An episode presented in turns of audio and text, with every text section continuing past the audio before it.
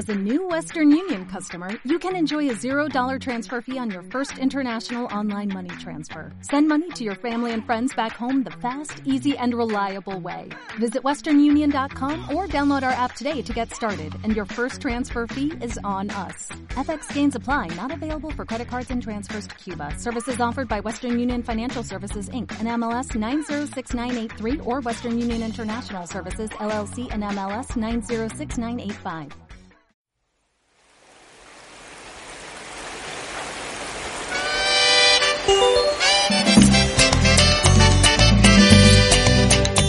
Estás escuchando Turismo Sostenible de Travindi.com en radioviajera.com. Que llueva café en el campo, que caiga un aguacero de yuca y té, del cielo una harina de queso blanco y al sur una montaña de berro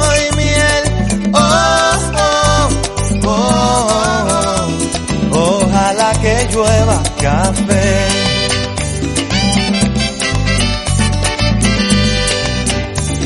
Bienvenidas y bienvenidos a otro programa de turismo sostenible de Travindi para Radio Viajera. Soy Cristina Vilá, asistente editorial en Travindi y hoy hablaremos de un tema muy apetecible, la gastronomía sostenible.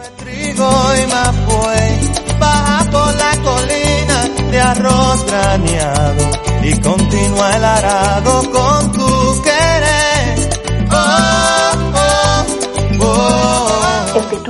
tuvimos la suerte de coincidir con el doctor Antonio Montesinos, director del Centro Empresarial Gastronómico Telero, especializado en planificación de destinos y productos gastronómicos y turísticos sostenibles.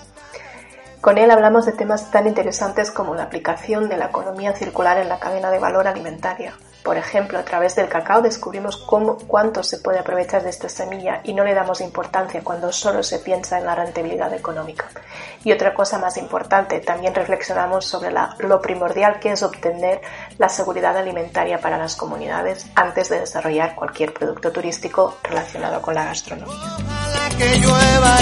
Ojalá que llueva café en el campo. Ojalá que llueva café.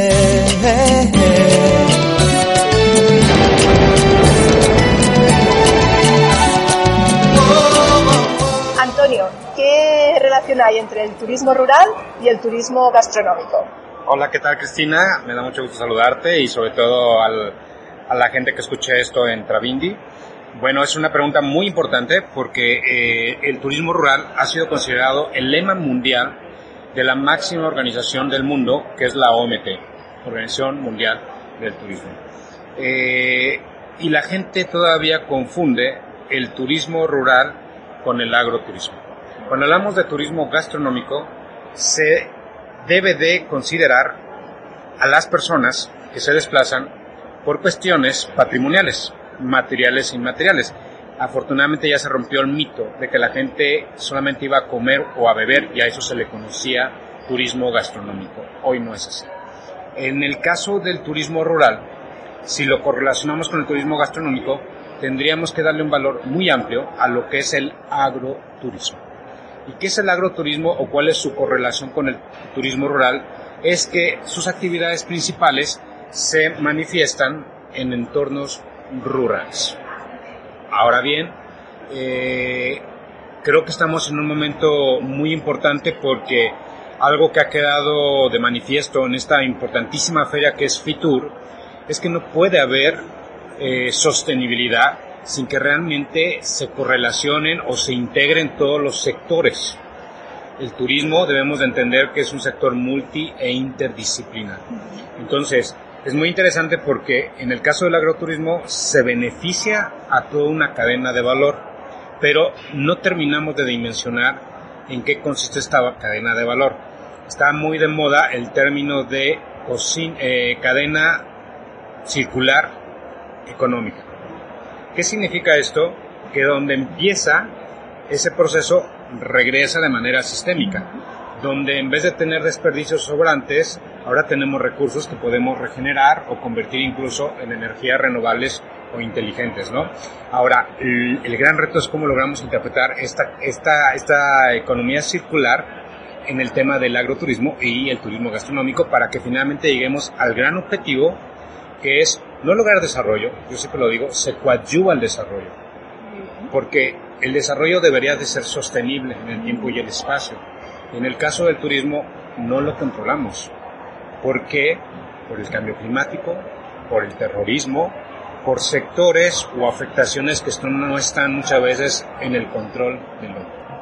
Muy bien. Usted ha escrito un libro, ¿no? Y también es un poco relacionado con este tema, ¿no? Con el turismo gastronómico. ¿Y cómo empezó usted con toda esta temática? Eh, mira, muchas gracias por la pregunta. Sí, el libro se llama Planificación del Turismo Gastronómico Sostenible. Eh, servicios, restaurantes, rutas y destinos. Y precisamente eh, la esencia era comprobar, porque esto nace con mi tesis doctoral, una hipótesis que a mí no me dejaba dormir. Y al final la hipótesis se comprobó. No puede existir turismo sostenible sin un sistema de seguridad alimentaria regional sostenible. Estamos hablando de que el libro salió, eh, la tesis la terminé el año 2011, el libro salió en el año 2016 y apenas hoy, en el año 2020, se está empezando a entender que el segundo objetivo, que es eh, cero hambre o hambre cero, tiene muchísimo que ver con el turismo gastronómico. ¿Por qué? Porque si no hay seguridad alimentaria, no podemos tener sostenibilidad. Entonces, esa fue la esencia de, de este libro. Y después, cómo lograr ese patrimonio, al ponerse en valor, diera beneficios a toda esta cadena de valor, pero, y lo, lo, lo subrayo, especialmente a los grupos sociales vulnerables. Si tenemos que poner un nombre, hay un caso terrible a nivel mundial que es el del cacao.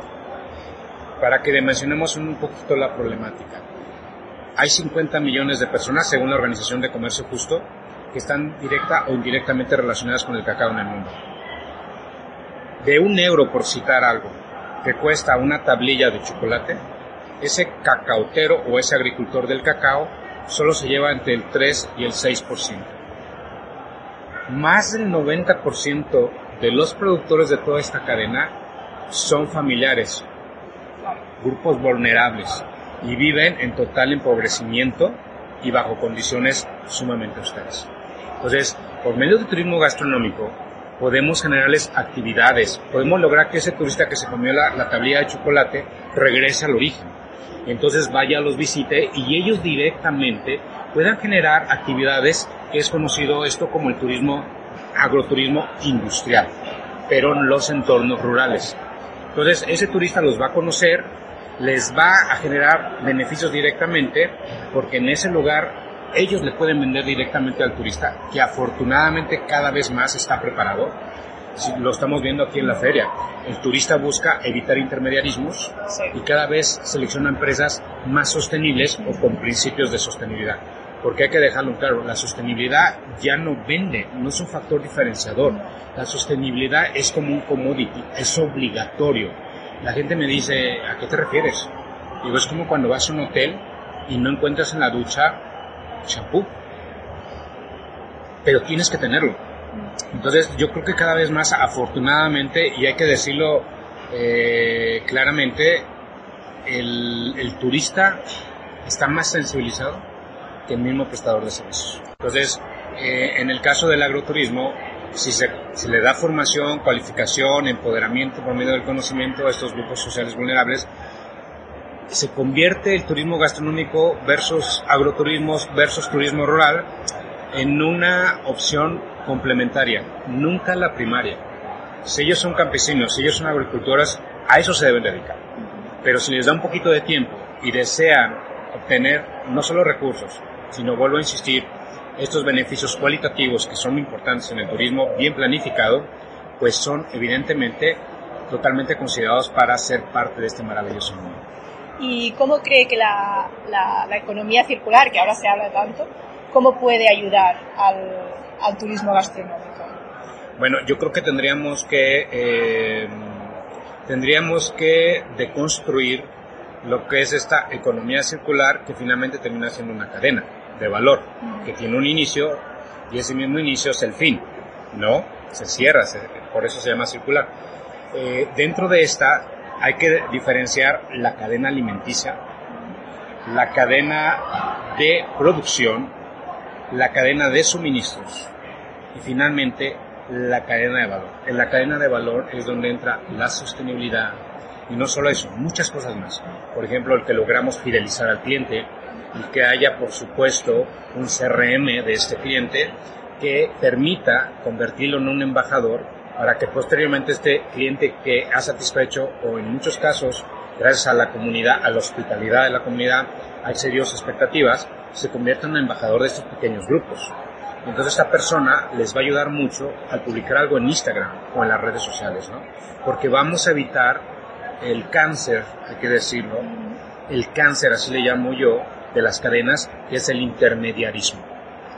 Entre menos intermediarismo exista y mayor comunicación entre el productor y el cliente final o el visitante, evidentemente se acorta y este pequeño productor o grupos sociales vulnerables de los stakeholders o de un clúster va a tener mayor comunicación y hay que decirlo, mayores beneficios directos. ¿Y, cómo se puede combatir, por ejemplo, el desperdicio de alimentos? Porque muchos, digamos en el turismo, ¿no? Muchos hoteles a veces se ve los inmensos buffets, ¿no? con millones de alimentos ahí, por ejemplo en el desayuno ves a gente a veces poniéndose un montón de alimentos. ¿Qué pasa con todo eso? ¿Cómo, cómo podemos combatirlo? Mira, eh, qué, qué, interesante pregunta. Si seguimos sobre esta línea de cadena de valor. Exacto. Se habla de, de tú hablaste de desperdicios, pero tenemos que hablar antes de pérdida. La cadena se divide en dos de acuerdo a su trayectoria. Desde que se da el producto hasta que se vende, hablamos de pérdida. Puede ser que fue un alimento manipulado mal, que se dañó y lo botan. Pero ya cuando se vende, hasta que se consume, hablamos de desperdicios. Y tristemente, sabemos perfectamente que hay más de mil, mil millones, trescientas mil toneladas de desperdicios aproximadamente, datos más, datos menos, y que de este desperdicio principalmente se hace en las casas hasta el 30%. Hay, estudio, hay un estudio muy interesante de la, eh, de la comunidad europea acerca de, en el caso de los restaurantes, entre el 15 y el 18%. Entonces, ¿de qué se trata? Esto no solamente impacta al, al, al, al, al cambio climático, porque sabemos perfectamente que el sector agrícola, alimentario y turístico es de los que más contamina, sino que además nosotros como personas nos estamos tristemente prostituyendo en ese sentido, ¿no? Entonces, yo creo que, no creo, o sea, hay, hay una serie de, estrategias que se pueden hacer desde la casa, cuidar el agua, este, continuamente estar, fíjate, algo tan sencillo lo comprobamos. ¿Cuántas veces en un mes limpiamos nuestro refrigerador?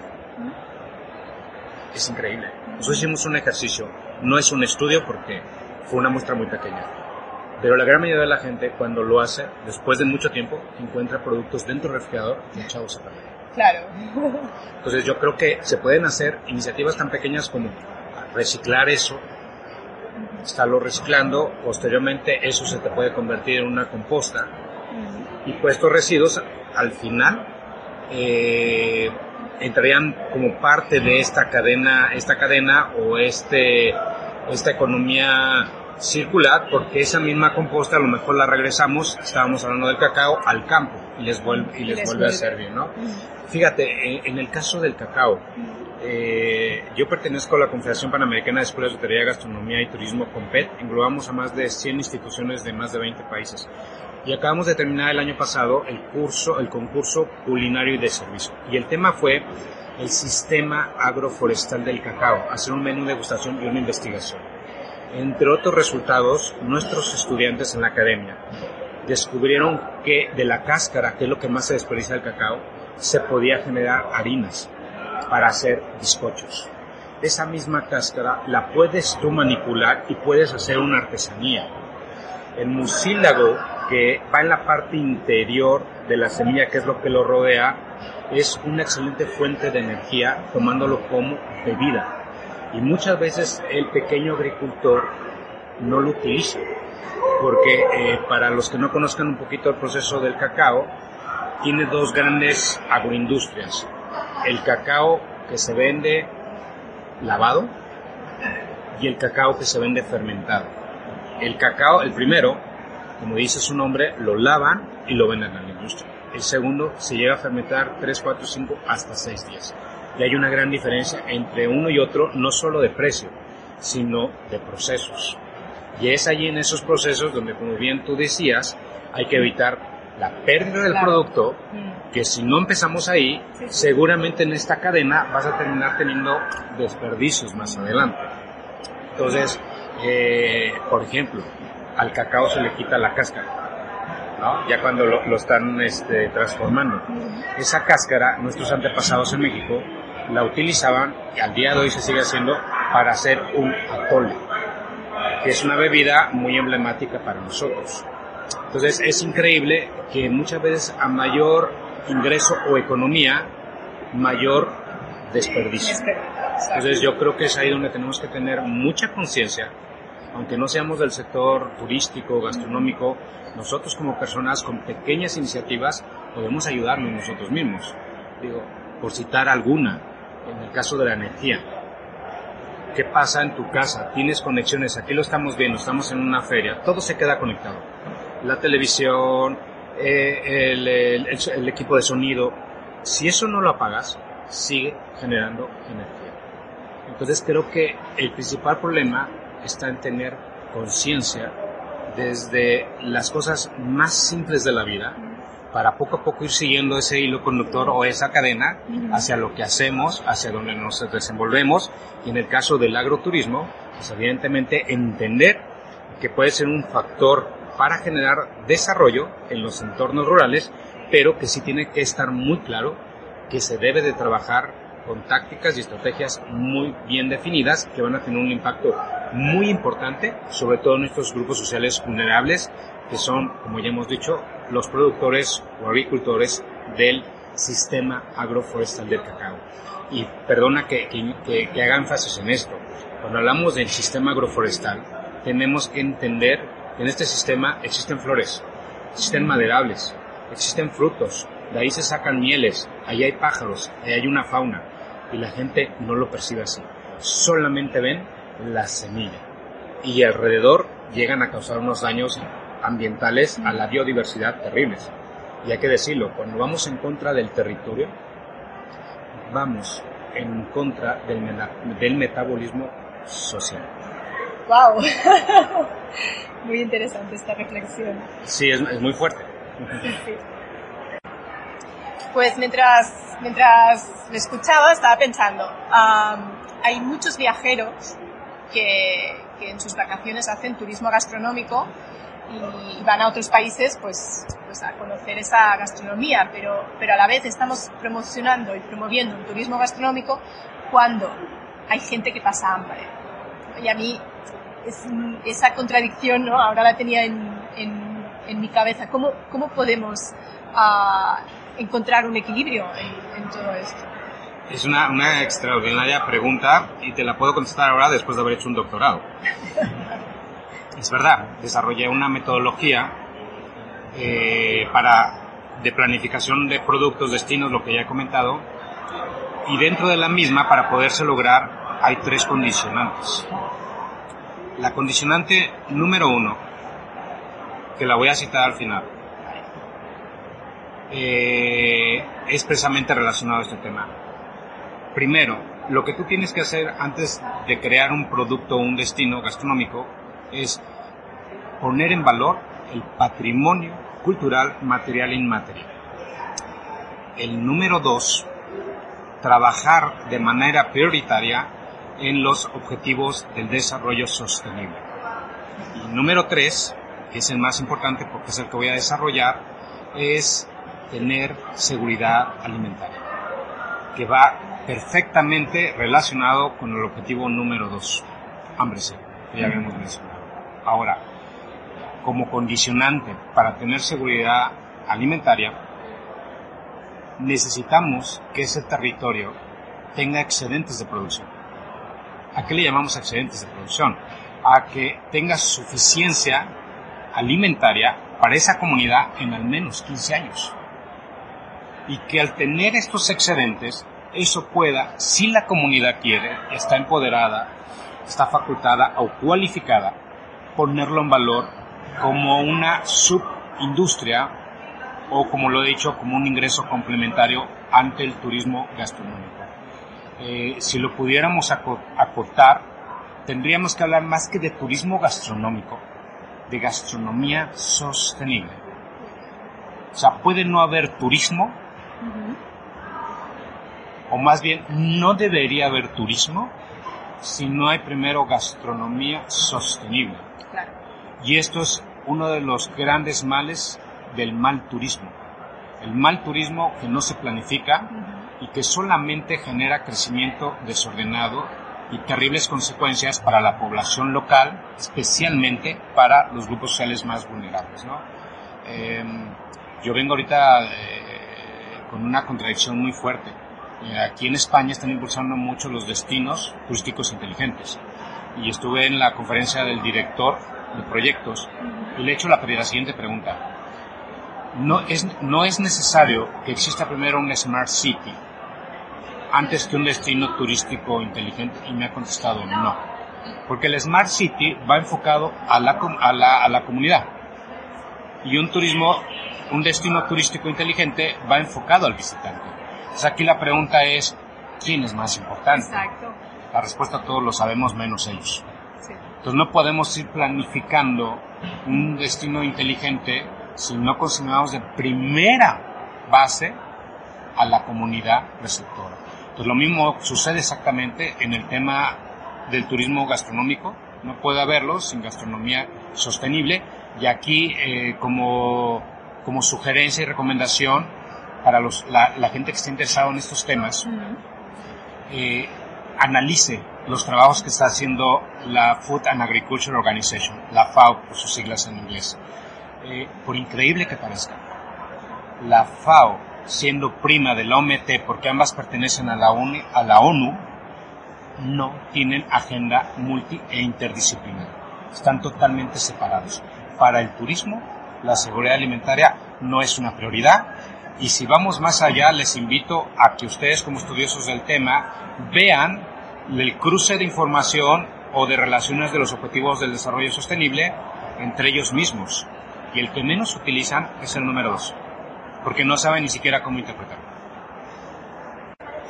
Bueno, muchas gracias Antonio por, por estas reflexiones, han sido muy interesantes. Si la gente quiere profundizar mucho más sobre este tema, ¿dónde, dónde le pueden encontrar?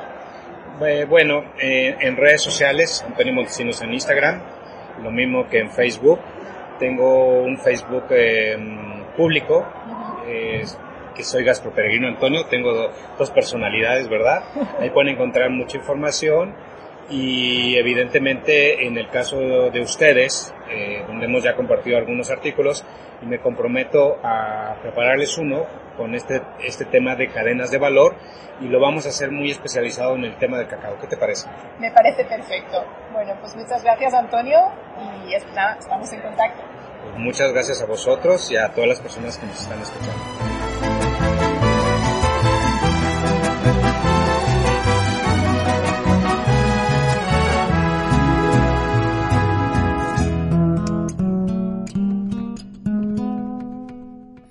Mexicana hermosa, bandera latina, no te pongas triste, solo mire el cielo.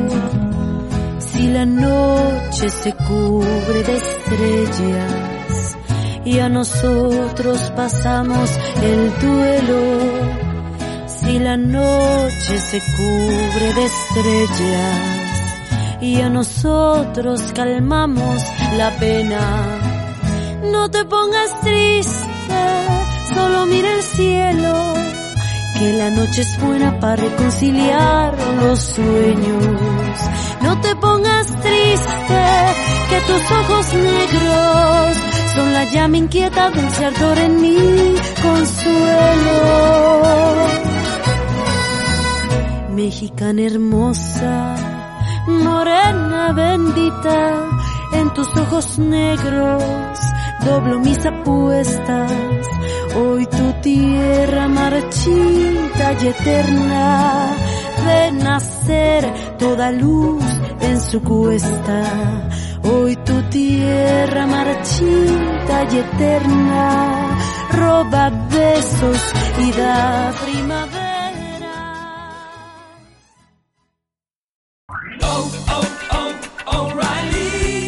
¿Necesitas ayuda? En O'Reilly Auto Parts te ayudamos. ¿Necesitas algún consejo? Te aconsejamos. Nuestros profesionales en autopartes están siempre disponibles para ayudarte a encontrar lo que necesites. Excelente servicio al cliente es solo una de las ventajas que ofrece O'Reilly Auto Parts. Los profesionales en autopartes. Oh, oh, oh, O'Reilly Auto Parts.